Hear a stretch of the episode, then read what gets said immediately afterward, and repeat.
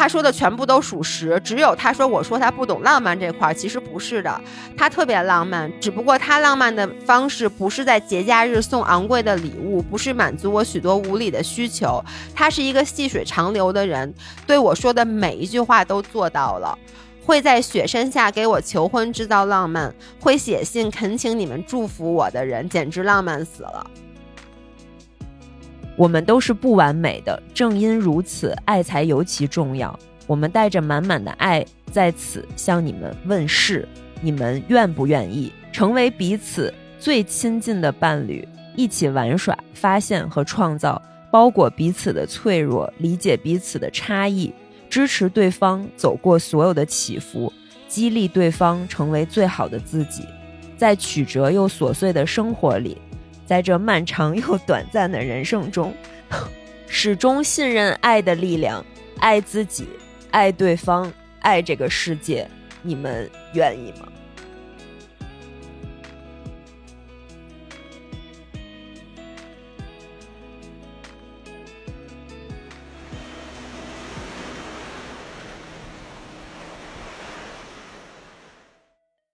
？Hello，大家好，欢迎回到宁浪别野，这里是城市浪人的海边乌托邦，我们的 WiFi 密码是 Go Surf 六六六。Hello。记两个大爱人，这期可能有点吵，对不起。今天是两个大艺人坐在一起，我是刚和一农一起跑完步的老爷，我是刚和老爷一起跑完步的一农，我们俩特别特别棒。大家知道今天北京有多冷？零度，哎，负一度到八度，今天的温度。然后现在是晚上的九点钟，我八点钟出门的时候已经好像只有两度，哎，还是三度，跑去找一农。然后他下楼，我们俩又跑回我们家。我俩特有默契，就在我们俩决定录播课前的一个小时，我发了一个当时的天气预报截图到姥爷的微信里。然后你发了这个天气预报截图，我们俩同时发给对方说：“我想去跑步。”不是我想去跑步，其实我今天白天特别忙，然后我。当时就想，我唯一能跑步的时间就是录播课之前，但是我也知道今天特别冷。以我对他的了解，因为以前你在我心目中就是一大怂人，你知道吗？我现在是不是很了不起？真的很了不起。对呀，因为以前如果是这么冷，因为一农特别怕冷，所以我就觉得我跟他说这事儿，在这种天气就是自讨没趣。然后我本来就是想，要不然算了，我今天歇一天。结果他发给我那个天气预报。我立刻就打出了几个字，就是，哎，你要不要跑过来，或者去跑过去？结果我那话还没发出去呢，他就给我发了一个，他发的是我本来打算跑步去找你，所以我就说那就跑呗。对，然后我们俩就十分愉快。姥爷先跑到我家楼下，然后我们俩再跑回来，刚好九公里。我其实没有九公里，八点多，八八我跑了四点七。对，反正就是非常的愉快。一会儿我还可以跑回去。我觉得你不会的。是吗？因为加了们播客都快 十一点了，然后今天这期播客的主题特别的及时，其实是我我和一农，因为什么上周是悠悠和祝桥录的，因为咱俩出去搜搜去了。对，因为我们两个大艺人去参加了两个更大的艺人的 婚礼，对。然后其实当时参加完婚礼已经十一点多了，我和一农回到他的酒店。我们俩当时特别想立刻马上录播课，但苦于没有录音笔。我觉得当时要有根录音笔，咱俩当时肯定录了，肯定就借着酒劲儿就给录了。所以我们俩当时就说，咱们一定要把这个当时的这个所有的感受也好，情绪也好，都记住，然后回北京来录。所以就有了现在的我们俩。没错。然后因为我们是去参加了一场婚礼嘛，反正我不知道姥爷，我是在这婚礼上哭的嗷嗷的，就那眼泪从第一秒钟基本上就没有停过。嗯。然后呢？上次我们聊过一期叫《一个人就可以过得很好的时代》，我们还是否需要亲密关系？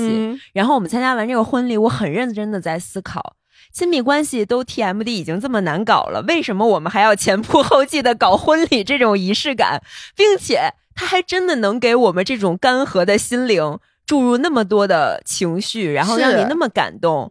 所以我们今天就来聊聊这个仪式感、婚礼和婚姻以及亲密关系的话题。对我们去参加的，如果大家关注我们两个的社交媒体，或者说实话啊，播客圈儿应该没有人不不知道吧？对我们俩去参加的是 Steve 说的 Steve 和 C 总总的婚礼。我觉得这个与其说是一场婚礼，不如说是一场播客圈儿的盛世，嗯就感觉整个在上海的半个播客圈儿都去了。哎，我问你，你觉得整个过程你最感动的是哪？因为你说你从头哭到尾，嗯你从哪一刻开始哭的？我从 Steve 在他爸爸妈妈身后走出来的时候就已经要哭了。嗯但是我忍着忍着忍着，就有一滴镶嵌在我的眼角。然后等到 C 总在他的爸爸妈妈身后走出来，他拖着他的特别漂亮的上面有石膏雕塑花朵形状的蓬蓬婚纱，一边拎着婚纱，一边回着头看向他的父母，并且强忍住他的眼泪，但是还是忍不住的时候，我就不行了。哎，我也是那一刻，嗯，就那一瞬间，我这么一个，哎但是我很爱哭了。但是就是、嗯我是一个不喜欢婚礼的人，嗯一会儿会说我这辈子只加参加过三次婚礼，嗯一会儿我会说为什么我不喜欢参加婚礼啊？但是。我也是从那一刻，因为就我们去的是一个花园婚礼，然后呢，C 总穿一个特好看的裙子，嗯然后被他爸爸妈妈左右搀出来。然后一般的婚礼呢，是爸爸会陪着女儿一起走到那个走送到新郎的手对，里，就那个不是嗯走廊，就那过道很，这是我觉得他们也没有这么做，我觉得嗯特别好，因为我非常不喜欢那个爸爸父权父，就是啊把女儿的手送到男权的手里。我都没有想过这件事儿，我从来没有想过。哎，你说的是有道理的，对，对，就一般都是爸爸，比如把女儿交出去的嘛。然后他们这个是就是在就他们走横着走出来，在那个走廊的尽头基总就一个人走过来，就他先拥抱了爸爸妈妈，嗯然后他走的时候就是真的。不能说是一步三回头，就是一步，然后就回头就不走了。我感觉他当时就有点想说：“老娘他妈不嫁了，我不要离开我的爸爸妈妈。”就是爸爸妈妈的看他的那个眼神，就是那一幕完美的诠释了父母和孩子的关系，嗯，就是他们给了你生命，然后他们目送你走向属于你的生命你的家庭，就是不是有一句话说，父母还在，你就有来处；父母不在了，你只剩归途。就是他那一条路走下去，就感觉他看着他的来处，嗯，走向他的归途，然后那种不舍，就是在这么小小的一个婚礼场地，嗯浓缩了就是人生的那种所有的情感。就那一瞬间我就崩了，然后自此以后。因为我旁边坐了一个我新认识的音乐圈的朋友，他收留了我，跟他坐在一个长椅上。我本来还在人家面前表现的挺矜持的，嗯然后从那一瞬间之后，我就不停的在擤鼻涕，就把那一包纸都给擤你哪来？的纸啊？我我参加婚礼必带纸好吗？我哦最好有我十分喜欢给别人送红包，我十分喜欢参加婚礼，并且每个婚礼我都会非常卖力的哭的，真的。对，因为我能说，我之前只参加过三次婚礼，在我印象中好像没有哭过，真的吗好像没有哭过。我这样，要不然我现在就先插播一下，我参加过三个嗯婚礼啊，都特别特别的 typical。嗯我参加的第一个婚礼，就纯粹这个婚礼只是为了要红包的。我参加第一个哦婚礼是我初中同学的婚礼，他们结婚非常的早，就是我们刚大学毕业，他俩就结婚了。然后呢，那也是我人生参加的第一个婚礼。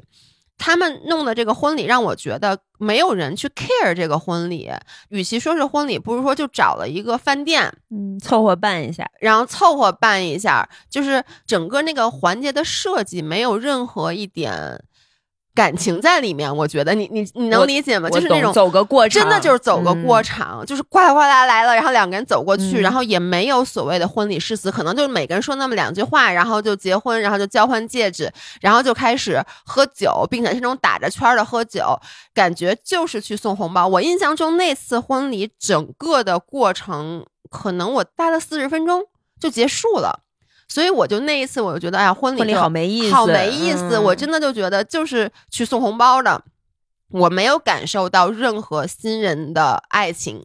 然后呢，我第二次参加的婚礼，就是我跟你说的，就是那个特别盛大，是哦我当时的一个朋友。现在就其实我在我的飞福来的博客里说过，就是有那么一些朋友，因为。他跟你的社会地位差距太大了。就是我的那个朋友，他们家非常非常有钱，然后呢也是很有社会地位的，所以呢他在也是那个很年轻的时候结婚，但他那个时候办婚礼已经是大几十万的婚礼了。你想想，那都十几年前了，所以是非常高级的婚礼。但那个婚礼呢，其实是不是办给？我们的也不是办给他们自己的，是办给父母以及父母请来的那些是他父母的客户、父母的同事的和朋友的，所以那个婚礼整个。极尽奢华，然后包括婚娘新娘的婚纱，我记得就四十多万。然后呢，并且他当时请了我和姥姥做伴娘，但是我整个的感觉压力非常非常大，是是怕出错。你感觉参加了一春晚，是，而且我就 印象非常非常深，就是因为那个父母就是女女方还是男方我忘了，反正父母那边很看重这个时辰啊什么之类的。然后当时就其实大家还没有坐下，但是时辰已经到了。然后新娘就急了，就站在门外说：“现在就要开始。”然后里面人都还很混乱，然后他都开始说脏话了，急到就说：“现在你不管里面人做没坐，先给我放音乐，放音乐开始。”然后当时我站在旁边瑟瑟发抖，因为新娘真的，我觉得她下一秒就要去踹门了，你知道吗？所以就整个那个过程非常非常的紧张，我就觉得作为伴娘我是去工作的，而不是不能出任何纰漏，不能出任何差错，所以那次也没有 enjoy 到。然后第三次婚礼是去外地参加婚礼，我等于就是跟那个新娘。就是同事的关系就没有那么好，只是当时他的一个好朋友没办法去当伴娘，他临时问我有没有空，然后我就去救急了。所以就是不是我特别好的朋友，男方我甚至之前都没见过，所以就是没有一次是像这次。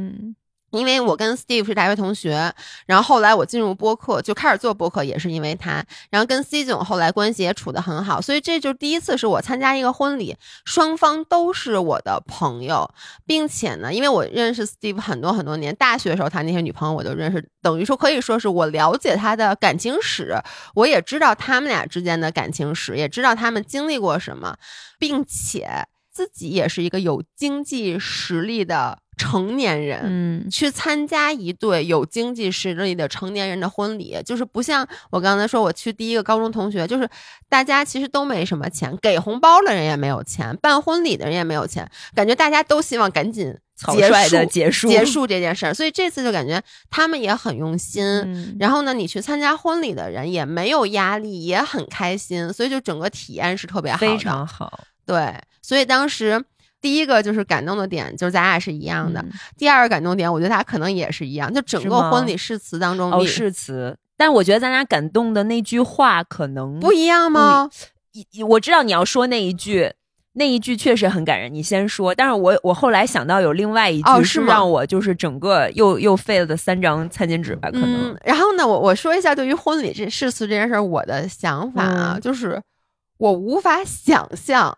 我都无法 picture 我自己去说婚礼誓词，因为我觉得会很尴尬。为什么呢？因为我是一个不会跟走心、跟对象 好好说话的人，就是我说不出口。但是婚礼可能就是给了你一辈子这么一次的机会，让你跟他好好说话。对，所以我就因为我没有办过婚礼嘛，然后我就想象不到。你想象一下，你现在想象一下，就是比如老爷公站你对面，然后你快不不，那这么说，你说完这段誓词，明天早上就能光着屁股坐家用，点钞机收好多钱。哪也不行，我想想，大家知道我先把拖鞋都脱了，我要把拖鞋拽拽出去。其实，所以我就觉得这事挺尴尬的。然后我是那样，比如说我喜欢你，我我会跟你说。我说我很在乎你，但是我无法用很华丽的词藻，而且写那么老长，所以我觉得这事本身就是一件挺难的事儿。然后再加上我之前去的婚礼，我不得不说，也可能是我我跟新人没有那么熟，所以他们说誓词的时候，我没有那种哦被触动的触动的感觉，我老觉得都是抄的。真的挺没劲的那些誓词，但是这次 Steve 的婚礼呢，我首先我得说，我觉得他们誓词有点长，是吗？我没有觉得长，它事实上是长的，是长的，但是因为他俩文笔和真情实感太好了，以至于我已经进入了心流状态。就是因为我可能因为我之前去的这几个婚礼，他们的誓词太短了，以至于。我没有想到誓词可以写这么长，嗯前面都还好，当然也是感动的。但是 Steve 说那句话，而且为什么当时我很感动？Steve 在说这句话之前，他自己先哭了，嗯几度哽咽。接下来这句话他其实说不出口，然后他调整了好久的情绪，才说了一句话，大概那意思就跟 C 总说：“说你的怀抱是这个世界上最温柔的地方。我虽然不是在那里出生，但我希望能在那里离去。我想这样子，我应该不会有任何遗憾。”哎呦，我现在说现在这话，说还是觉得很感动，对，就这句话 太感人了。我非常非常感动，尤其是 somehow 我知道他们两个的相处模式。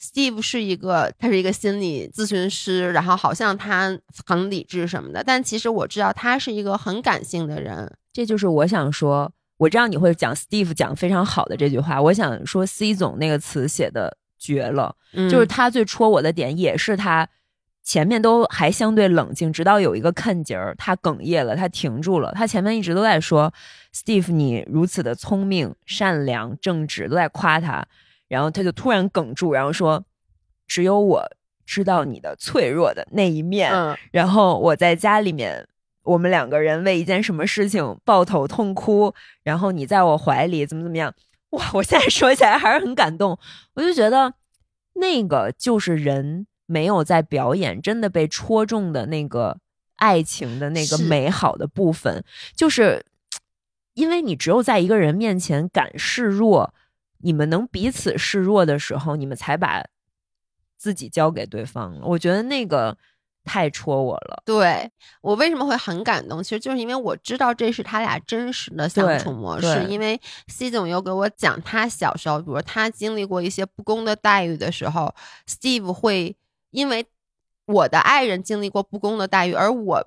难过的哭，然后呢？本来我应该安慰你，但我最后都安慰不了你，反而还要趴在你怀里哭。就因为我知道他俩真的有这个经历，所以在他们说这个誓词，就像你说的，我知道这是真实的，对不是抄的。对，而且我还有一个，我觉得他们俩简直这个设计太好了，就是特别的让每一个来宾都很有参与感，并且重新审视承诺和爱情。就是他们在进婚礼场地给每个人发了一个深蓝色的小信封，说等到说誓词之后，你再打开这个信封。对不起，我跟大家说，我一上来就给打开啊了，因为我没听见。哦，人家说不要先打开，然后其实他是有点在他们彼此交换完誓言以后，让所有的来宾跟着他们一起去对爱情、对承诺郑重的宣誓。然后我简单念几句它里面写的啊，亲爱的史秀雄、汪希，这是 Steve 和 C 总的本名。我们都是不完美的，正因如此，爱才尤其重要。我们带着满满的爱在此向你们问誓，誓言的誓，你们愿不愿意？来宾齐声问向新人，成为彼此最亲近的伴侣，一起玩耍、发现和创造，包裹彼此的脆弱，理解彼此的差异，支持对方走过所有的起伏，激励对方成为最好的自己。在曲折又琐碎的生活里，在这漫长又短暂的人生中，不不是不是赵一农，我不知道这是怎么了。不对不起，我我都觉得我现在应该跟着一农一起感动，可是我能说我都听不懂吗？不是，救命！我们俩老这样，就是我有点听不懂。你让我念完，念念完，嗯你别哭了。始终信任爱的力量，爱自己，爱对方，爱这个世界。你们愿意吗？就是当时所有人一起齐声对他们喊这个话的时候，就是那一瞬间啊，我，当时你在哭，我在哭，就是像 现在这样，我也不知道为什么，我那一瞬间想到了去墓地。就是你知道，每一次哦参加婚礼，你听到别人的誓言，包括他让你用这种大声喊出来的方式，就有点像你每一次走到墓地，看到一个个生命离去，让你重新审视生命。就是那时候，我就觉得我在重新审视爱情如此庄重。如果你能有有幸有这样的亲密关系，你是不是应该像这个誓言里说的，包容彼此的不完美，然后激励对方成为更好的自己，相信爱的力量，事实上，我觉得我是相信的，但是我老动摇。这不是因为去参加婚礼前面还跟帆哥大吵一架，当时还不搭理人家呢。然后我就想说，为什么我很喜欢参加婚礼？是因为你每次在那一瞬间感受到的情感都是很真挚的。就像我每次去扫完墓出来的时候，我都在想，生命很短暂。嗯，他无法共情。不是我为什么？因为双鱼座就是一个很容易感动的人，但是 on the other hand，我觉得就是我会更容易可能被画面感动，因为这个真的跟我有阅读障碍有关系。我觉得不是这很难理解，不是很难理解，而是我再给你念一遍啊！你，我问你，你愿不愿意和张涵 呃支持对方走过所有的起伏？能理解这话吗？能，但我不愿意，还支持我。就是他只能支持你，不是，就是我。你看啊，虽然嘴上这么说，但我跟老爷公在一起已经是快十三年，你们肯定支持彼此走过了很多起伏呀。是，但是这就是我的问题。真正的起伏，现实中经历过的起伏，它过去了，它就影响不到我了。因为就举一个例子，我其实和老爷公走过高高低低的很多事儿，比如说我们俩也分过手，又和好，然后经历过很多东西。我都忘了，而且我在说起那段时间，就他不太会再影响我的情绪了。就是我从来没有在一个婚礼上，因为想到我自己的感情而不是想到自己的感情，就是那一瞬间，你觉得人间有爱真好。是，是这个我有，我就在他们说誓词的时候我会有，但是在读齐声朗读的，我能跟你说我读错好几次。而且，为什么我在这块没有感觉？就是你拿出这张纸，我没跟你坐一排。你要跟我坐，因为你知道吗？一开始我看串行了，然后我读的时候，我就发现我跟别人读的不一样。因为我真的有阅读障碍，我就找不着他们在读哪儿。然后呢，我就赶紧找，因为我还录了 vlog，你就能听到我只最后放进去了最后一句话，因为前面我都没有读齐。行吧，但是好是是感动的，是感动的，就很感动啊！我觉得，嗯，后面整个婚礼，我觉得它的环节安排的也特别好。我没有参加过很多次的婚礼，我想问你，你觉得这是一个办的很好的婚礼吗？非常好，因为我觉得好分几个层面。嗯，第一个就是。就像你之前参加过那些婚礼，来宾无法融入。我不管你跟这个新人熟不熟，他们的真情能不能透过这个仪式当中的誓言和他们的表情传递给你，这是骗不了人的。首先，他们就是真心相爱，这个感情基石很深。第二个，他们非常在意来宾的感受，嗯，这个很重要。就是他设计了很多吃吃喝喝就不说了，他的座位，然后他的音乐，他让每个来宾来了可以去在一条蓝色的裙子上先去手绘，然后后来这条裙子变成了最后的 party C 总穿上身的一条蓝色的裙子，就是这些全部都是他们花了很多的心思设计的，而且它是一个非常 cozy 的婚礼。它没有那种很恢宏的铺张的那些没有必要的环节，但是每一个环节都踩在来宾的 看景儿上。对我还有脱口秀，对，还有脱口秀，就请来宾上去发言。我觉得这个婚礼也跟我之前感受很不一样啊，就是一个是我我前面说的三个婚礼，其实大概每一个都超过十年了。我觉得那个时候我的状态也是。没有那么好的，就是可能因为年年轻，因为说实话，他们俩年纪也挺大的，也老大不小了。就是像那个 Steve 都三十八岁了，还是头婚，是不是？是不是？就还是头婚？就这种婚礼，其实现在没有那么多。我觉得更多的人可能像都在大学毕业或者刚工作那两年已经办完了婚礼，而我觉得那个时候的婚礼，其实就是因为你自己的社会历练还浅，你的经济实力。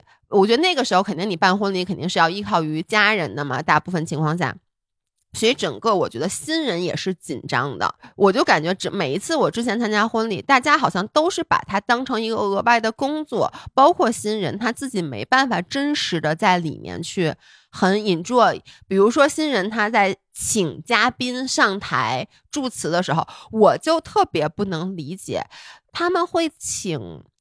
父母的朋友，比如说，或者说领导，就是那个领导跟你没啥关系，就是为什么？就领导他又不认识你老公，就是说他可能在你的事业上很重要，但他在你的爱情里面，他是 nothing。为什？么你的婚礼致辞的时候要把他请上台呢？因为婚礼就是一个人生的缩影，在当时当刻，它其实是一种权力关系的展现。就是当这对新人他没有自己出这个钱，他的社会地位、经济能力没达到的时候，那就是父母主事儿。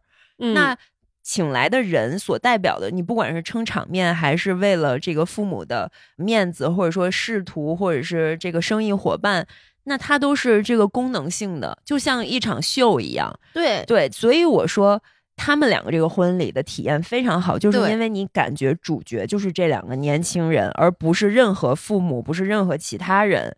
对，而且他们请来上台致辞的人有领导，好像是 C C 的以前的老板，哦但是吗呃，他不上来说了哦，吗？那是说 C C 老板，我以为是 Steve 的老板。老 Steve never 有过老板，好吧？是 C 总的老板，但是他一上来就是说，说我一直没搞清楚我和 C C 到底谁是老板，谁是员工。就是他请来上面致辞的三个人。都是真正见证过他们爱情的人，不是说一个 random 的人，他见证过两个人的爱情，所以嗯。他说的那个致辞是非常息息相关的，是 relatable 的，所以你听起来，你就是通过每一个每一个嘉宾的发言，你更深刻的了解到这两个人之间的爱情，所以我的这个感觉也让我很很喜欢，就这个环节，嗯嗯。我之前是很不喜欢，就是所谓的嗯发言证婚人、主婚人，对对，一般都是男方领导、女方领导，是。嗯我真的我就特别不能理解男方领导和女方领对导，，嗯，啊然后我第三个特别喜欢的地方是最后它变成了一个 jazz party，、嗯就是小型的舞会。嗯然后我特别特别喜欢的是 Steve 他爸，哦，一起跳舞，就是他们这场婚礼，其实主角就是这两个年轻人，因为就他们在家乡已经办了请这个亲戚吃饭的，就是他们并不是完全把这些亲戚就给排除在外了，不是说没有父母，父母也来了，但是他们的父母完全没有。喧宾夺主也好，都没说过一句话，从头到尾。但是 Steve 他爹在最后这个舞会上真的有点喧宾夺主了，就是一老头儿穿的特洋气，穿那种马甲三件套，嗯特别复古，而且不是那种正式的马甲，是大家想象那种有点格子嬉、皮，很嬉皮的马甲。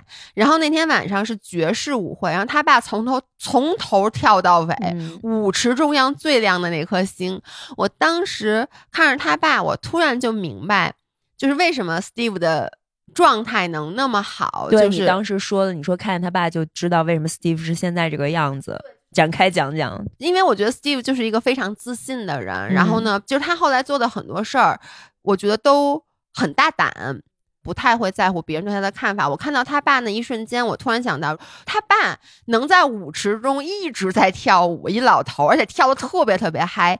就说明他爸其实完全不在乎别人的看法，他爸那一刻就是想 enjoy myself。是的，就是自洽。我没见过这样的父母，即使有的嗯。父母他也是自洽的，他也是自信的，但他多少是有一点点父母的样子威严在威严在，就是像我爸那种没有威严，但是他至少他有老态，对不对？他是一个老东西，你觉得他躺在那儿，但是 Steve 他爸，我就感觉就是一个年轻人，嗯人就很活力四射，所以我觉得就是说，为什么你觉得这一对夫妻说 Steve 已经三十八岁了，但是你看不出来是一个一样的？是的，就整个特别完整，特别快乐，以至于我跟姥爷结束了这个 party 意犹未尽。我们俩在厕所补妆上尿完尿出来以后，本来说散了吗？来上海一晚上。然后我就抱住了姥爷说：“咱们不能散，有没有下半场？” 对，然后我们俩就一拍即合，决定跟着这些年轻人们，跟着尼寇吧，尼寇，对来都来了的尼寇，，对，然后我们去了一个特别厉害的上海的大楼，叫 Ins 什么什么。就我们去了一个上海，据说最知名的 gay bar 叫 Culture，对，那一整栋楼都是全是夜店。你知道当时走到那个楼进去以后，一农跟我说了一句话，他说：“我再也不说 The Box 洋气了。”对不起 The boss。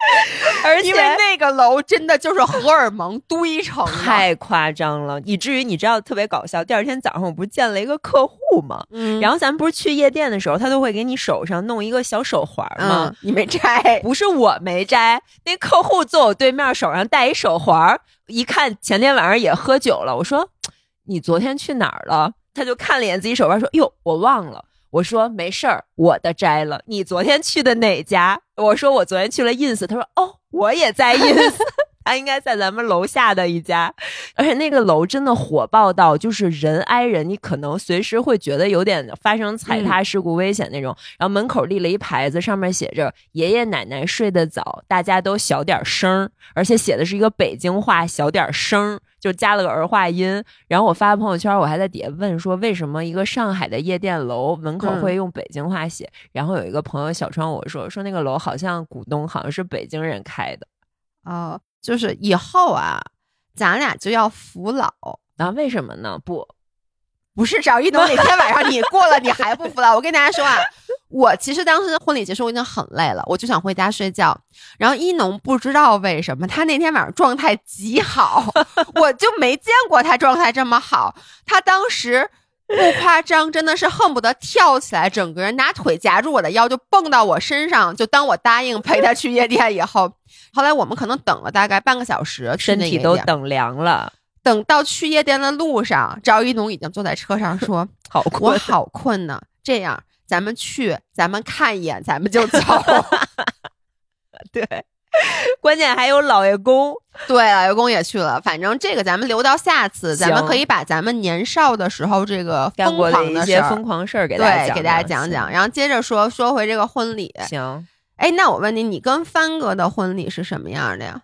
我跟帆哥的婚礼，这么想起来，我觉得还是挺完美的。虽然是发生在我几年了，一一八年到哦，那也很久。但是当博主以后，对，辞职的第二年，我一七年做博主。那你当博主才办的婚礼，你有全程去没有？我当时说实话，我想过，我我还想过，我弄一个小相机别在我胸前，主观视角记录我一天婚礼的 vlog。后来发现根本就不可能，因为你根本顾不上，而且那一天已经有两个机位的摄影、两个机位的摄像在拍你了，然后你还想就是再自己拍是不可能的。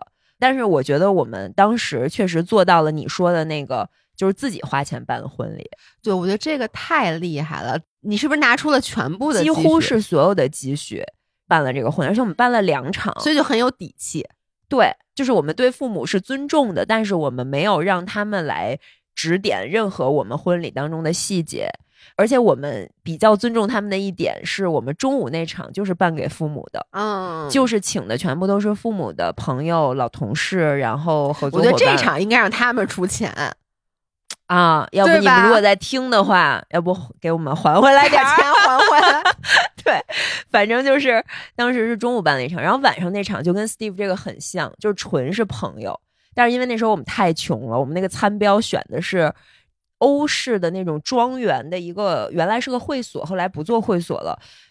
人家就只能给我们人均两百多块钱的那种什么炸鸡块儿啊，就有点像原来好伦哥比格的那种餐标，因为钱都花就是花秃噜了，然后晚上餐吃的确实不好，但是体验绝对是好的。我觉得婚礼好贵。那天你跟我说，我我说想把桌子上那盆花扔出去，你当时跟我说什么？以你的经验，那盆花多少钱？人家我们刚落座在人家那长条桌上，一个硕大的桌花站在我们俩中间。我目测那个桌花至少婚庆得报两三千块钱，两三千那个对那一个花儿对，然后老爷说这个花儿太妨碍我看见你跟你聊天了，咱们把它拿走。我说你别动，咱们把这些穗穗把它撩上去，不要把这个昂贵的花挪走，C 总会跟你急的。哎，那你当时弄桌花了吗？因为桌花我和帆哥还大吵一架，因为当时悠悠是我们的主持人。他还陪我们俩去了花市，然后我俩在花市外面吃麻辣香锅，三个人坐在一起大吵一架，就是因为帆哥说婚庆就多挣你那份钱，你知道三千块钱我去找那个花市的人能组装出至少五到六个比他那还大还好的桌花，但是当时作为一个第一次结婚的年轻女生来说，你是不相信老公的审美的，你就愿意花那个冤枉钱，因为他没有试错的机会。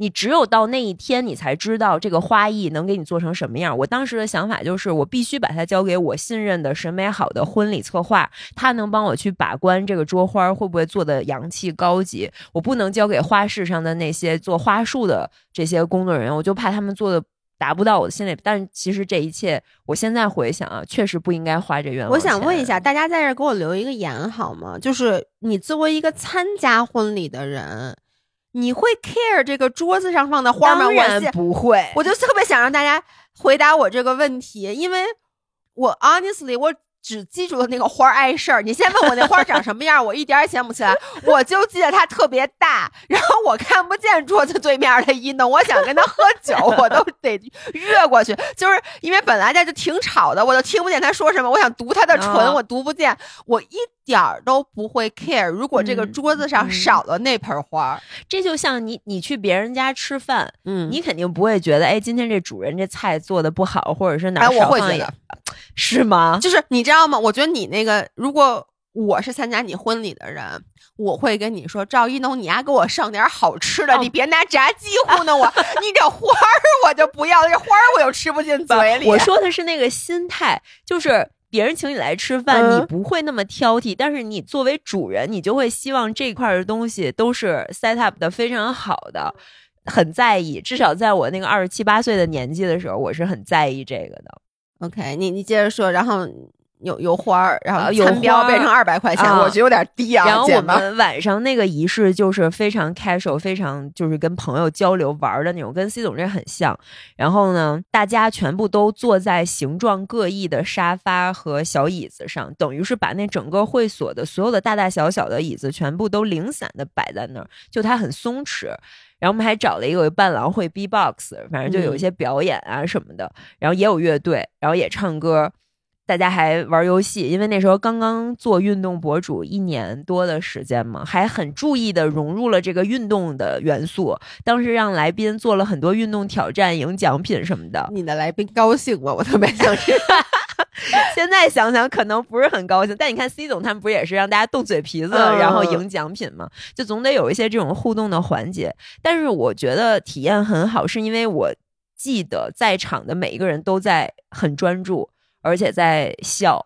而且后来拍出来大家的照片，你能感觉到是像 party 一样，它其实就是个 party。嗯，然后还有一个很冤枉的事儿，我可能花了六千块钱做了两个 Z 的铁架子。你想想，你如果找铁艺的师傅做一个铁架子，然后自己喷点漆，能花得了几百块钱。但是当时那个婚庆真的让我买了两个六千块钱，干嘛呢？就是摆在那儿，因为你就觉得这个婚礼上我需要一些更属于我们的东西，然后。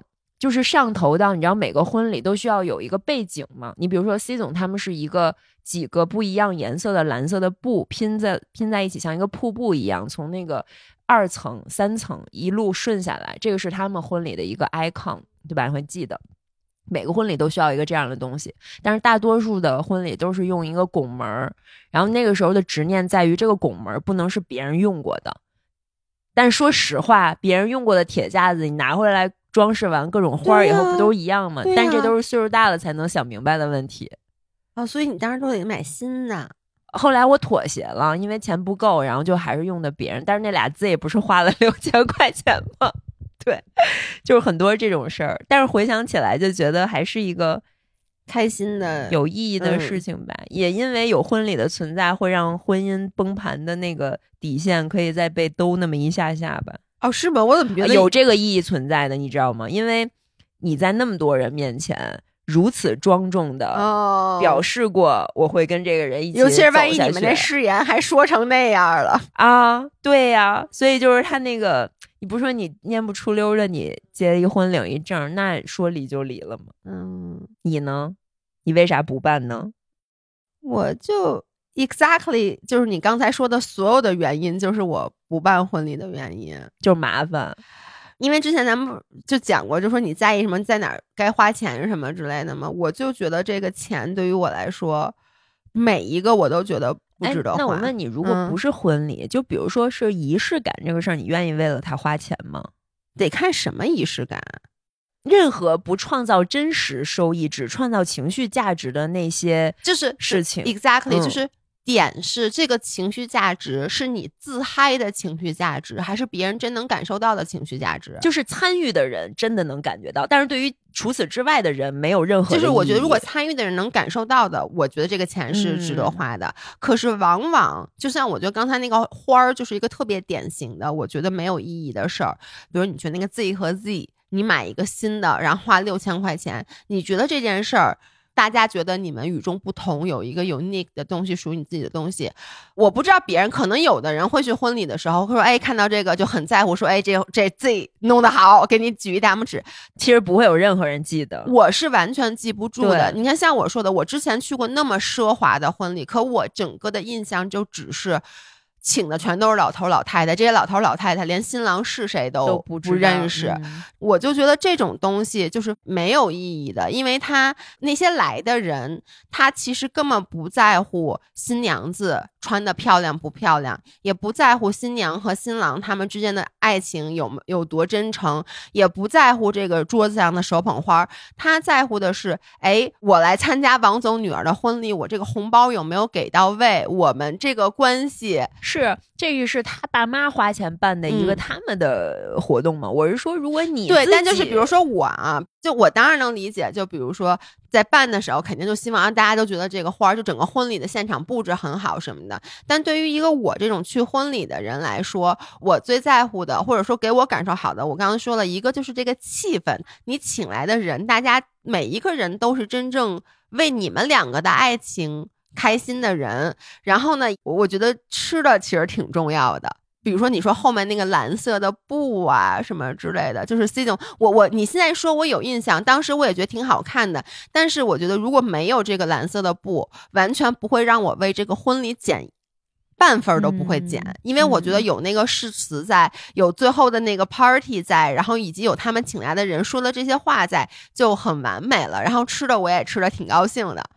所以我就觉得，如果我办婚礼的话，我想象中啊，我能省很多钱。但我为什么还是不愿意办？就是你刚才说的第二点，太庄重了，是吗？就是太庄重了。你看我，我说我不跟老公好，但是我们俩在一起已经十三年了，而且 chances are 我们俩最后就可能到死都在一起。但是我不想把它变成一个誓言，或者说我不想答应大家，我们俩。不分开了，因为你婚礼好像没有说咱们现在这样挺好的，过两年离了再说。那肯定呀，对呀。那你每一场婚礼都说的是，我觉得咱俩这辈子，我我就只爱你一个人，我绝对不分开。我不是真心这么想的，我必须得说，我是这样觉得。我们年轻的时候，虽然那个婚礼是我们俩自己出钱办的，但是当时我们的心智依然没有理解这件事情本身。嗯就是你说那个誓言，我们要一直在一起什么的，其实你说的一定是狐疑的。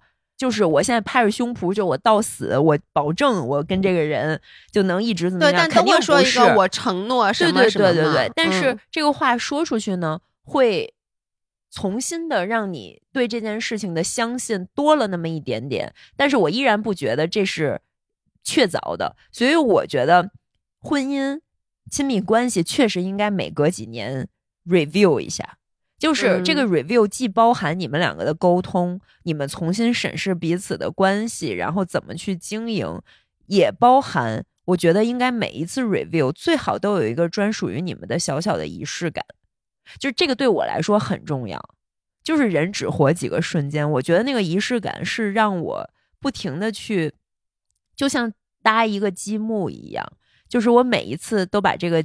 地基再插进去一个新的积木，然后当它面对风来的时候，它可能就没有那么容易被吹掉。而且当你每次要摧毁它的时候，你会想这些东西都是你们一起搭建起来的。我真的特别不在乎仪式感的一个人，就是这件事儿本身对于我来说只会给我增加一些负担。就是我为了要让他有仪式感，然后我需要做什么，而不会像你说的。比如说我在一个婚礼上说了这些话，不会让我真的相信他更多一点。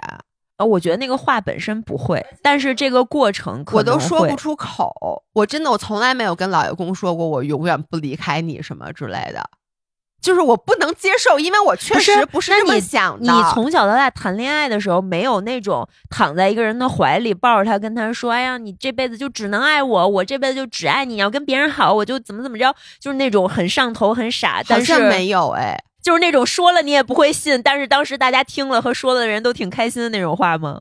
可能在很年轻的时候，就你说初恋的时候，是不是小时候有说过？可能有，但是在我印象中，至少跟老爷公在一起以后，绝对没说过。老爷公真可怜，而且我还不，我还不能接受他跟我说这个话，因为我你承受不了。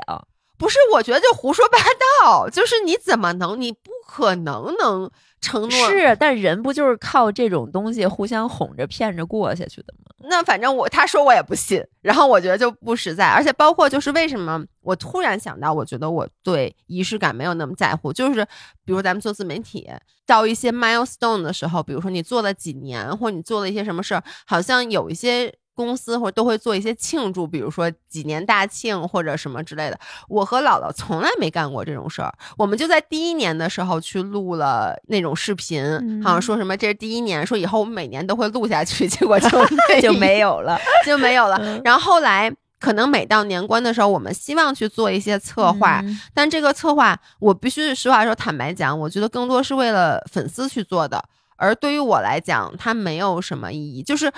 我发现我的人生当中所有重要的事儿，就像我之前说的，它都是在非常不经意的瞬间抹过去的。是，我知道这个其实是两种，都没有说谁对谁错。因为之前我跟朱桥也聊过这个话题，他就是那种从来也不太喜欢拍照。嗯，然后他也不喜欢翻之前的，我从来不翻，我从来不翻照片。我特别喜欢干这个事儿，而且我特别喜欢梳理。然后我每年基本上年底的时候，没有人要求我，但我就喜欢拍一个视频，就是总结一下，或者说看看自己今年都干了什么。每年都会发一个这样的视频。哦，最近我干了一个我觉得仪式感真的有有效的事情，就是我妈过生日，这个还是米米兰，就我们的摄影师给我们提了一个建议，因为当时我妈六十岁生日，她说。我不知道这是什么老传统啊，说五十九要大过，六十不能大过，好像是有这么一说。然后去年我妈五十九岁生日是疫情，她生日的时候她被关在家里面了，我也去不了。然后今年我就百爪挠心，我想不能大办，但是又得有仪式感，那我应该干嘛？我说要不就去拍个全家福，因为我姨妈也刚好因为疫情这么多年从日本回来，他们俩今年双双退休，我姨妈五十五岁，我妈六十岁。然后我想说拍点照片儿是一个仪式感，后来我觉得去照相馆太没劲了，我就说米兰，你有什么好的想法，咱们可以搞搞。然后他说，哎，你们有没有老照片儿？咱们去那个看北京能不能拍一个在线的，复刻一下当年的。哦，然后我们就找了二十多张照片儿，然后最后可能一共拍了十二个人生瞬间，就是完全复刻那个场景构图。然后拍的时候我没有觉得什么，但拍完以后，当你把那两张照片拼在一起，哇，那一瞬间你就觉得时间都去哪儿了，就是很感动。就是自己拼的时候也是。然后包括最后一张照片复刻的是我过两岁生日的时候，我坐在餐桌边上，我妈喂我吃蛋糕，给我擦嘴，然后那两个蛋糕上面插着两个生日的蜡烛。最后一张复刻的是。我妈生日，我给她买那个蛋糕，我们还坐在那个位置，她还是来喂我吃蛋糕，然后那一瞬间还要四目相交，你知道吗？然后就，如果不是因为这个仪式感的存在，你不会跟你的妈妈是那么认真的看向彼此，然后要定格，然后要拍很久，然后我就觉得我妈当时就就是要哭了，就是很感动那种，就是那一瞬间你就觉得，如果你没有创造这个 moment，这件事儿就不会被发生。如果没有发生，你们两个之间就不会产生这个情感的纠结。嗯嗯。然后如果没有这个情感的纠结，这个瞬间就过去了。就像你说，就就过去了。对我，我觉得这个可能跟家庭也有关系。因为你刚才说的时候，我就在想啊，因为我妈上周末不是刚过完生日吗？我就在想，其实我没有仪式感，跟我们家 never 有仪式感。就是比如说啊，我妈生日，我跟我妈提议说去拍个照片，她肯定不去。为啥呢？他会觉得折腾，就是我们家人都比较懒，但是他不会介意，就是没有一个时间给你。我妈生日那天，我就早上起来陪我妈出去溜达了一下，然后下午我就去参加那个 Steve 和 C 总的婚礼了，因为他们是同一天。那天我妈过生日，然后晚上我一直玩到 一点多才回家。对不起，阿姨，是我让侯世瑶玩到那么晚。但是我妈其实真的没有。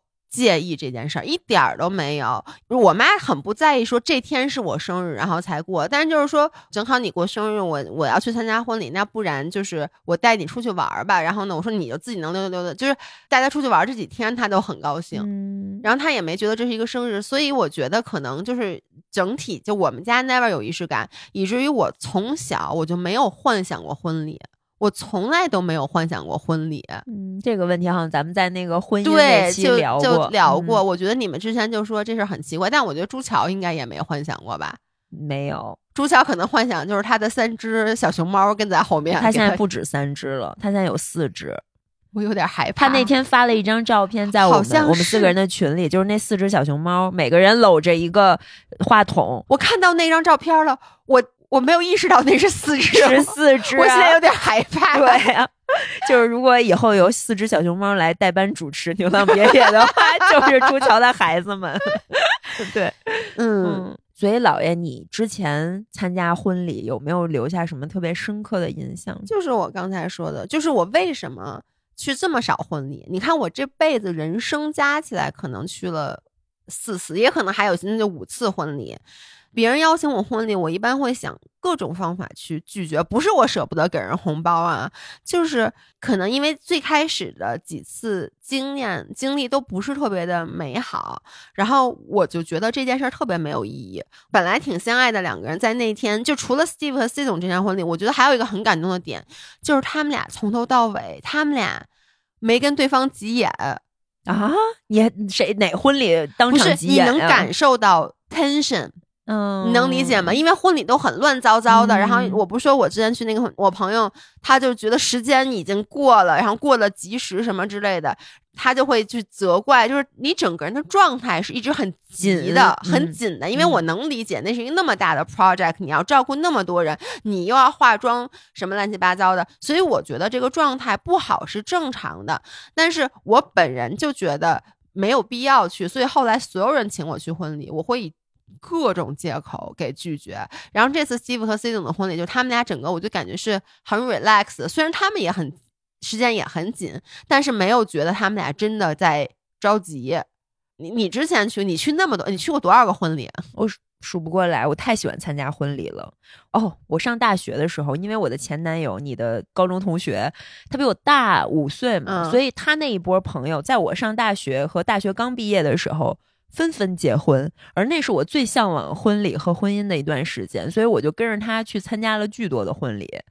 然后我身边还有一些比我略年长的朋友，也在那时候疯狂结婚。然后到我这一波结婚的时候，因为我太喜欢婚礼了，以至于我在半年之内透支了我三次当伴娘的全部额度。真的是我有一次婚礼那，我跟那女孩真的是不熟，我也不知道为什么她找我当伴娘，而甚至都不在北京。嗯，嗯，记得那个机票还恐怕是我自己买的。嗯，那可还行。，对，就是我自己去参加的婚礼，就特别喜欢体验婚礼，因为我觉得在婚礼的时候，你能看到这一个家庭的人生百态和各种缩影，就很有意思。是作为社会观察的话是可以是。去的。然后我我说两个都已经离婚的，但是我嗯。当时参加就觉得不是特别好的感受的两个婚礼，一个是在北京周边，然后嗯。当时他们那个婚礼是在一个都没有场地，是在一个小区里面的嗯。绿化带干的，就是你什么东西？你能想象你们家楼下的绿化这带能允许吗？允许，就是它不是一个封闭的小区，它是一个相，而且是那种相对老的小区。可能那个楼一共就六层的那种红砖楼，在楼与楼之间不就会有一个绿化带吗？他们大概就是一个在那样的地方办的。然后我嗯当时就觉得，这个两个新人和两方的家庭应该都没有很重视这个婚礼，啊，就跟我的那那一次感觉是一样的对嘛。然后他们去吃饭的那个地方，也是一个很草率的一个大棚，嗯，然后我当时就觉得这个，嗯，人也状态也不是很对，对，其实我觉得跟花多少钱没有关系，系对，而是你能够很深刻的感受到。大家都不想办这场婚礼对，或者说大家都有点草率，都有点敷衍，对都有点为了办而办，对，就大家都为了办而对办，，然后果不其然，这两个人分开了。然后另外一个是他的完全的反面，极尽奢华。那个婚可能结了有三天三夜，嗯，然后不是在北京，因为那个男生家非常的富有，嗯所以他们就是会带着从外地来的朋友们，在他们家的各个宅子。今天这儿唱 K，明天那儿打球，嗯后天这儿去玩个什么 party，吃香的喝辣的。然后这个姑娘非常优秀，然后也是特别美、风华正茂的时候嫁给他的。但是在那个婚礼上，我应该是不是在之前播客有讲过？就是当时那个婚礼的誓词，我的感觉就是俩人对不上啊！你们俩说的就是驴唇不对马嘴。那个男孩说的都是我要怎么给你一个怎样怎样的生活，因为他拥有这一切，他觉得我就是想向下兼容你。而那个女孩说的每一句话都在说，我希望我们能共同成长。我我我觉得我们是互相扶持，然后能一起去创造一个怎么怎么样。后来他们也已经都不在一起了。我后来回想，就是那个女孩在她如此之年轻，可能二十四五岁的时候，她也没想清楚这样一个婚姻、这样一个家庭、这样一个人，他跟你结合意味着是什么？可能你想要的那个生命力由内而外的迸发，它是否是土壤？它可能不是，它只是一个罩子，把所有的氧气都给你隔绝了。它并没有源源不断的给你输送新的血液，而在那个时候，你作为一个小苗苗，你想长，但你压根儿都不知道这个世界长成什么样的。而作为一个参加婚礼，虽然我当时也很小，我就感觉到了这种不对等或者说不和谐。然后果然就是没有多久，这两个人也分开了。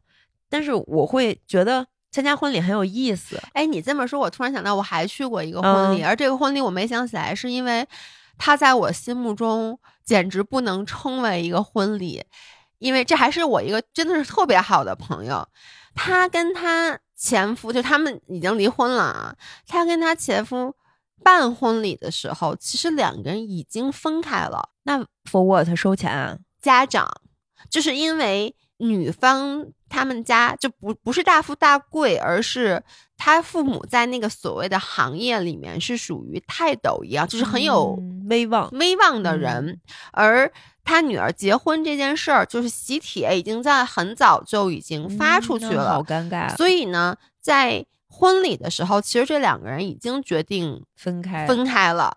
但是呢，硬演硬演，而你知道，就是他们硬演这事儿吧，说实话，就是当天婚礼结束了才跟我说的，所以我之前是不知道的。我只觉得我当时到了以后，我就觉得这个婚礼好压抑，不知道为什么，嗯就是你能感觉到那个新娘明明参加的是个红事儿，看着像个白事儿一样压抑，就是是你就觉得。别说婚，他们会都没有婚礼誓词的这个环节，直接取消了。我觉得，因为双方都这个有点难难演，嗯你知道吗？但是还是有那个就是走红毯这一系列的。然后我当时就记得我坐在那儿，我还跟我朋友说：“我说，哎，你看他怎么那么不高兴啊，哭丧着脸，就那天一整天就那种丧逼脸的状态。然后她老公也看着就是那种特别严肃，就从头到尾俩人就没笑过。果真婚礼结束了以后，当天晚上就跟我们说姐们儿出来喝一杯。当时我就说啊，你这不是给我结婚的吗？然后他就跟我们说，嗯其实已经决定，就是上一周已经决定离婚了，因为他们之前就已经领了证嘛。但是呢，说这个没办法，因为父母请了这么多的人，所以就决定把这事儿给折过去先。所以你看，我去嗯有的婚礼这样的事儿，我也听说过。但你这有点极品，你连着参加这三场婚礼，没有一个留下什么好印象对，的吗所以没没有嗯，但是我除了我说那两个婚礼啊，那我参加的绝大多数的婚礼都还挺好。那现在都都在一起很呢吗？都很好哭哎。除了那俩，可能还有个两三个离了，但其他的也都还在一起呢。哦，那那还哎，也不止两三个，三五个吧，我觉得也 三五个吧，这就是可能在未来的几年还会有三五个陆我都不。觉得不止三但不五个，重要好吗？就是这个仪式，还是在你人生那个特定的时间它发生了，就是婚可能会离，但婚礼我还得办，先办着再说。先办着再说。毕竟那还是一个第二天能光着屁股赚钱的事儿。你要那天特别搞笑，有个乌龙，因为我去晚了，而且我是让让姥爷帮我取的那个钱，很久没有用现金了。姥爷从北京帮我背了一袋钱过去，然后上面写了三个巨大的赵一农的名字 特别难，看我的字儿，没有没有，很好看。然后他到现场给我以后，因为你知道，在北京有一个环节是新人来敬酒的时候是要给红包，可以给红包，并且在那个时候给，你可以要求新人喝酒嗯，或者是干嘛的。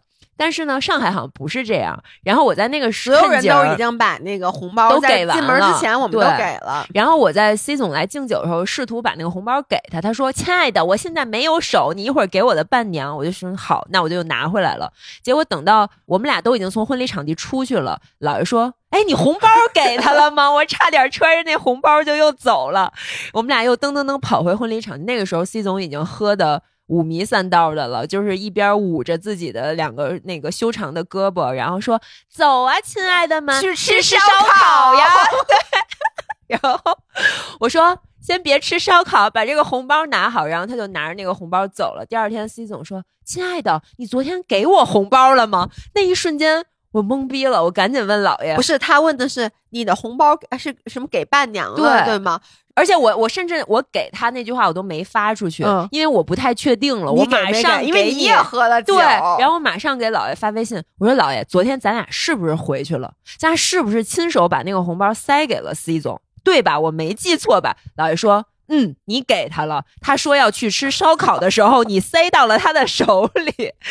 还好，最后证明确实是他揣在他自己手包里了，嗯但他喝多了，他可能忘了。然后我跟 C 总说，你得赶紧去买一点钞机，今天好好享受。我我真的不知道，一般办婚礼这件事儿到底是赚钱还是赔钱，我一点儿都没概念。包括我想我给多少红包，这次也是问了一农，然后问了你扣，然后呢嗯就是问了大家给多少钱，然后持平一起给的，是因为我我跟你说一下大概啊，一般如果是父母出钱办这个婚礼呢，通常父母长辈的朋友给的红包因为比较大，可能父母会要求拿回去。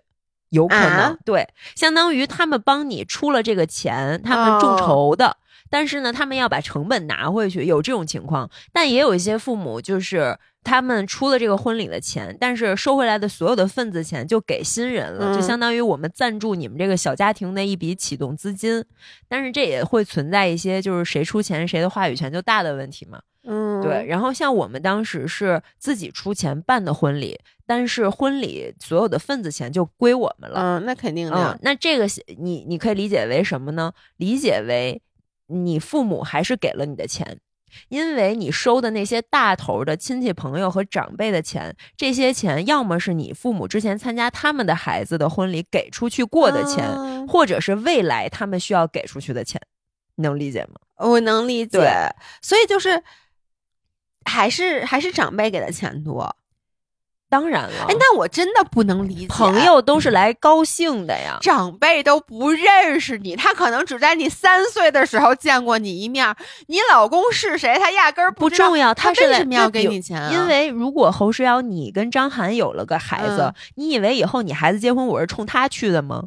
就我根本不请你，我还在结婚，你来干嘛？跟你有什么关系？不 是呀、朋友们，我这我就听不下去了，这请大家给我们留言。就是我，我就是姥爷的孩，如果他有孩子，抱抱嗯有一天结婚了，我就在你身后呢。我和朱乔和悠悠、嗯三位小姨都没有机会参加我们抱抱的婚礼没有机会啊，我都不一定去呢。啊！就是所以你知道吗？像我，比如说，如果我结婚了。我绝对不会允许我妈邀请她的朋友，但是我妈跟我是一样的性格，就是我妈绝对不会邀请任何一个她的朋友来我的婚礼，跟他们有有有什么关系呢？那还给这么多钱，我替这些长辈心疼啊！一般长辈往往给自己花钱更抠抠搜搜的，自己都舍不得买这买那的，夸叽给你五千块钱红包，图啥呀？那就是人情世故嘛，因为那可能是之前你父母给出去过的钱，你爸妈肯定得参加他朋友的婚礼。我爸妈参加的也少，是吗？你们家人好好另类，一个艺人家庭，为什么没有社交吗？就是可能都不太喜欢婚礼这种东西。但我爸妈参加的婚礼肯定比我的多。嗯，哟，那我爸妈这红包白给了，说的是啊，所以你办婚礼，其实某种意义承担的是要把他们给出去的钱收回来。当然，如果他们不在乎的话，也无所谓。所以就说你觉得办婚礼最后你的就是还是能收支平衡的，办婚礼不看是一个情况亏钱的不一定，我们是赚的，某种打引号的赚啊，就赚一点儿，还是赚了一些吧。赚了一些。嗯，哦，但说实话，你也不是为了赚钱嘛。说白了，还是父母那部分钱贴给你们，先去支撑你这个家庭去生活。然后晚上那场朋友纯嗨，那是不可能收回来的，因为朋友在那个年纪都没啥钱。对，我请他吃炸鸡块，我也收不回来。那你就干脆只请他吃，你要真好伦哥，你就收回来。不是 不是，我晚上用那个花儿，那也是中午拿挪过来的呀。对，跟吃好伦哥是一个意思，你可以理解为你不是好伦哥餐标考三十九。我我要是把那些花儿再运到好伦哥，我这交通费又增加了一笔。因为好伦哥不是三十九吗？不是好伦哥是不是给得给咱打钱？咱们都多少期提到好伦哥？好伦哥这个企业你还存在吗？好伦哥挺好吃的啊，当年二十九，三十九吧，二十九。三我小时候二十九，后来涨到三十九了。嗯嗯，好吧。哎，那最后其实我想分享另外一个婚礼，这个婚礼其实 跟我们也没有什么大关系，但是昨天晚上我因为这个婚礼甚至抹了一些眼泪。就是大家如果不知道的话，我还有一个播客叫飞福来，然后呢。我和姥姥也做了很多年的播客，然后呢，有一些粉丝叫做五人儿。前段时间我们收到了一个一封邮件，还不是留言，是直接发给就是我们的企业邮箱，我都不知道我有企业邮箱，是我的商务帮我们建了一个企业邮箱。我从来都没有打开过那个邮邮箱，我也没有密码。是那天我们的商务珊珊突然在群里发了好几张截图，是一个邮件的截图，说姥姥姥爷有一个人想让你们给他录一个婚礼祝福。我看了一下，是一个男生，然后他的未婚妻是我们一个五人儿，然后所以呢，他想在婚礼，他婚礼就跟 Steve 他们是同一天，十一月四号。说希望我们能录一个一段音频给那个五人儿，于是我和姥姥就录了。然后当时呢，我看这个就是我看到那个他发的那个邮件，我就特别感动。你能哭出来吗？你哭一个吧！我今天都莫名的，明明 聊一个很搞笑的，都哭了一鼻子。你快哭一鼻子！会哭出来？我真的不太能理解。哪里不能理解？我大概读一下啊，他其实就是说姥姥姥爷说那个我是一个五人的准新郎，也可以叫我五人公。我觉得这还挺逗的，然后他就说说我们还有两不到两个礼拜就要结婚了，新娘是你们的老五人，他特别特别喜欢你。然后呢，就讲了一下他们俩之间的爱情的经历。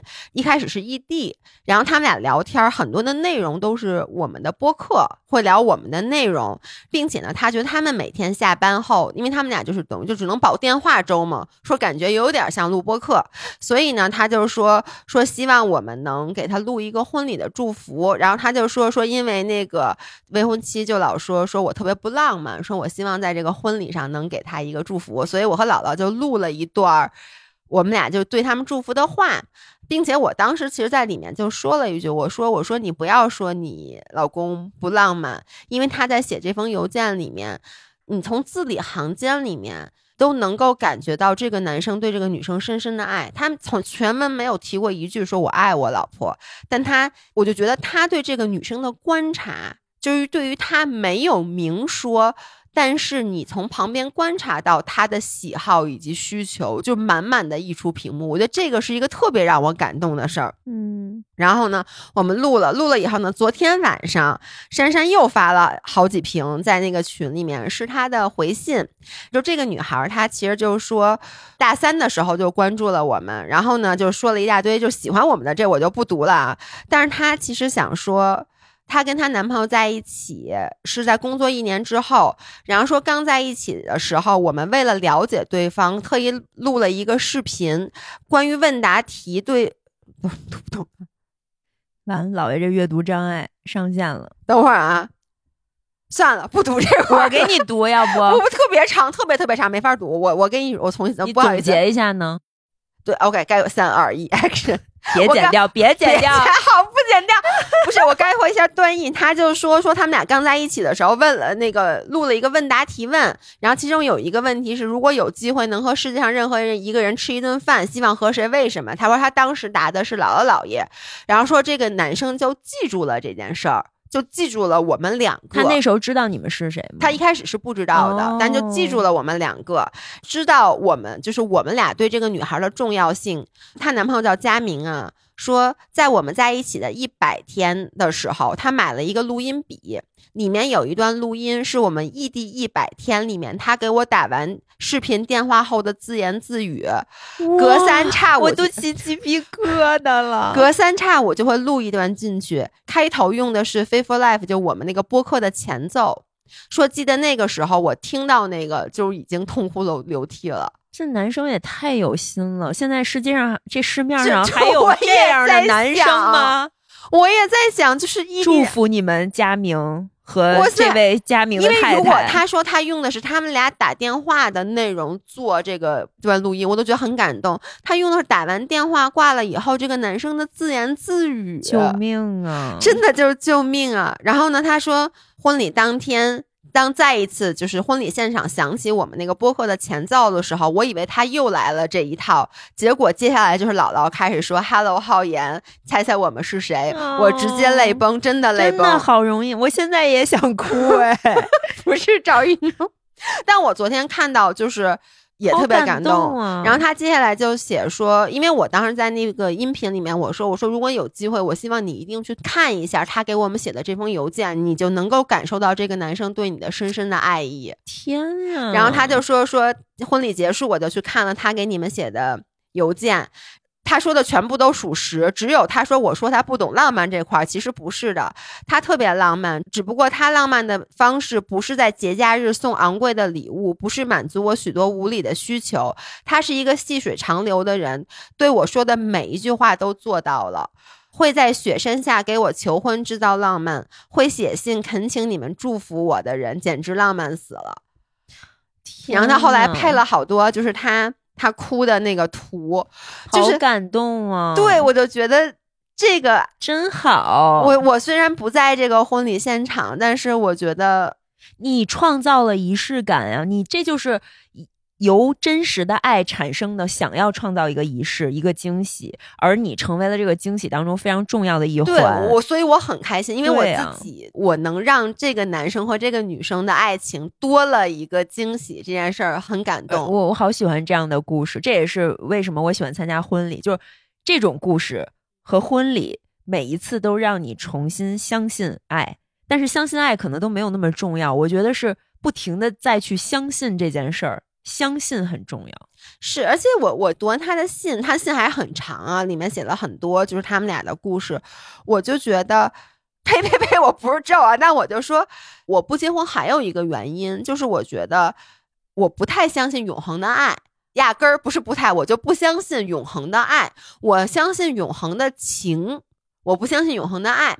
然后呢，我也是觉得，就是说我周围有太多的已婚的夫妇离婚了，而我见证过他们当时轰轰轰烈烈，轰轰烈烈的爱情，嗯，就是我见证过他们曾经真的是真实相爱的，可最后的结果都没有那么好。就这件事儿本身让我对爱情，我不是不相信，而是就觉得，嗨，那就那么回事儿。相信情也很重要啊，情也很重要啊。就是反正就是我没有那种浪漫的感觉。嗯然后，但是其实我们往往被感动的，你不得不说，经常是那种轰轰烈烈，包括电视剧，你也是喜欢看。没有人喜欢看一个特别磨磨唧唧的这种爱情故事，大家还是要有高潮，有有低谷的。但是我昨天读了他们这个，我就觉得，其实不管他们未来会怎样，因为他们俩我的感觉是很年轻的，因为大学毕业没有多久，包括我的很多朋友都是在那个时候经历了轰轰烈烈的爱情，步入了婚姻的殿堂，但是被时间。磨练过以后，等到三十多岁的时候，发现这个两个人已经走上了不同的岔路。我以前就总让我觉得很可惜。我觉得没什么。对二十多岁的时候就该轰轰烈烈，三十多岁该离离呗。对我现在就觉得，其实没有关系，因为你不能说因为一段感情最后的结果是无疾而终就否定，对，就对就不啊开始。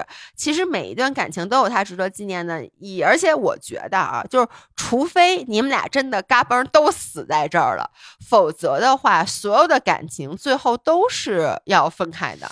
我那天看了一个广告，哎，是一个广告片，很多年前，好像是京东重阳节拍的一个广告，很有意思。他找了十对老头老太太夫妇，让他们分别用十张纸写下最希望对方改变的事情嗯和最想对对方说的话。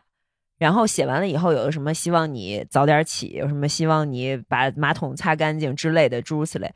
然后他不停地说，请你划掉其中一个需求，划掉一张纸，然后后来变成划掉五张纸，一个一个划掉，最后只留一张纸，最后那一张纸都是希望你不要走我前面，我是那个先走的人，嗯或者我希望你身体健康，我希望你能多陪我一段时间，诸如此类。就是最后你会发现，在那样的感情下，所有生活的琐事会让你们嗯分开的理由都抵不过死亡，就是最后你最终一定是会被死亡分开的。嗯然后想到这儿的时候，你就觉得在你还没死的时候，你是不是还希望有这个人跟你在一起？就你每一次想离婚的时候，你就去想想这件事情呀。我这对大家的忠告吧，对不起，就是我觉得很多事情你会纠结于当下，但是当它没有那么严重的时候，其实还是可以。我还是比较乐观，就是像悠悠说的，我底色还是一个比较乐观的人。对，我嗯觉得你底色是乐观的，而且再有，我就是想说，离婚也不是 end of the world，离婚也不能否定你们俩曾经有过很真挚的感情。是，我真的就觉得可能到一定时候就不合适了，所以每一段爱情、每一段感情都值得被记住。那我觉得这个记住的方式。可能对大部分人来讲，因为我可能不是婚礼，但是会有一些其他的东西。但是对于大部分人来说，如果你觉得婚礼是这个载体，记录这个感情的载体，那我觉得就去办一个婚礼，其实挺好的。就是爱就爱了，不爱就不爱了，享受就好。嗯，没说结婚就好啊，也没说离婚就不好啊。这儿给我放一首《爱就爱了》那个歌。我怎么想说，其实感觉咱们都前半段都在说 离婚挺好的，感觉后面直接往回找找吧。对，嗯，那好吧吧，那希望大家这期都可以感受到一些爱的，爱嗯，对。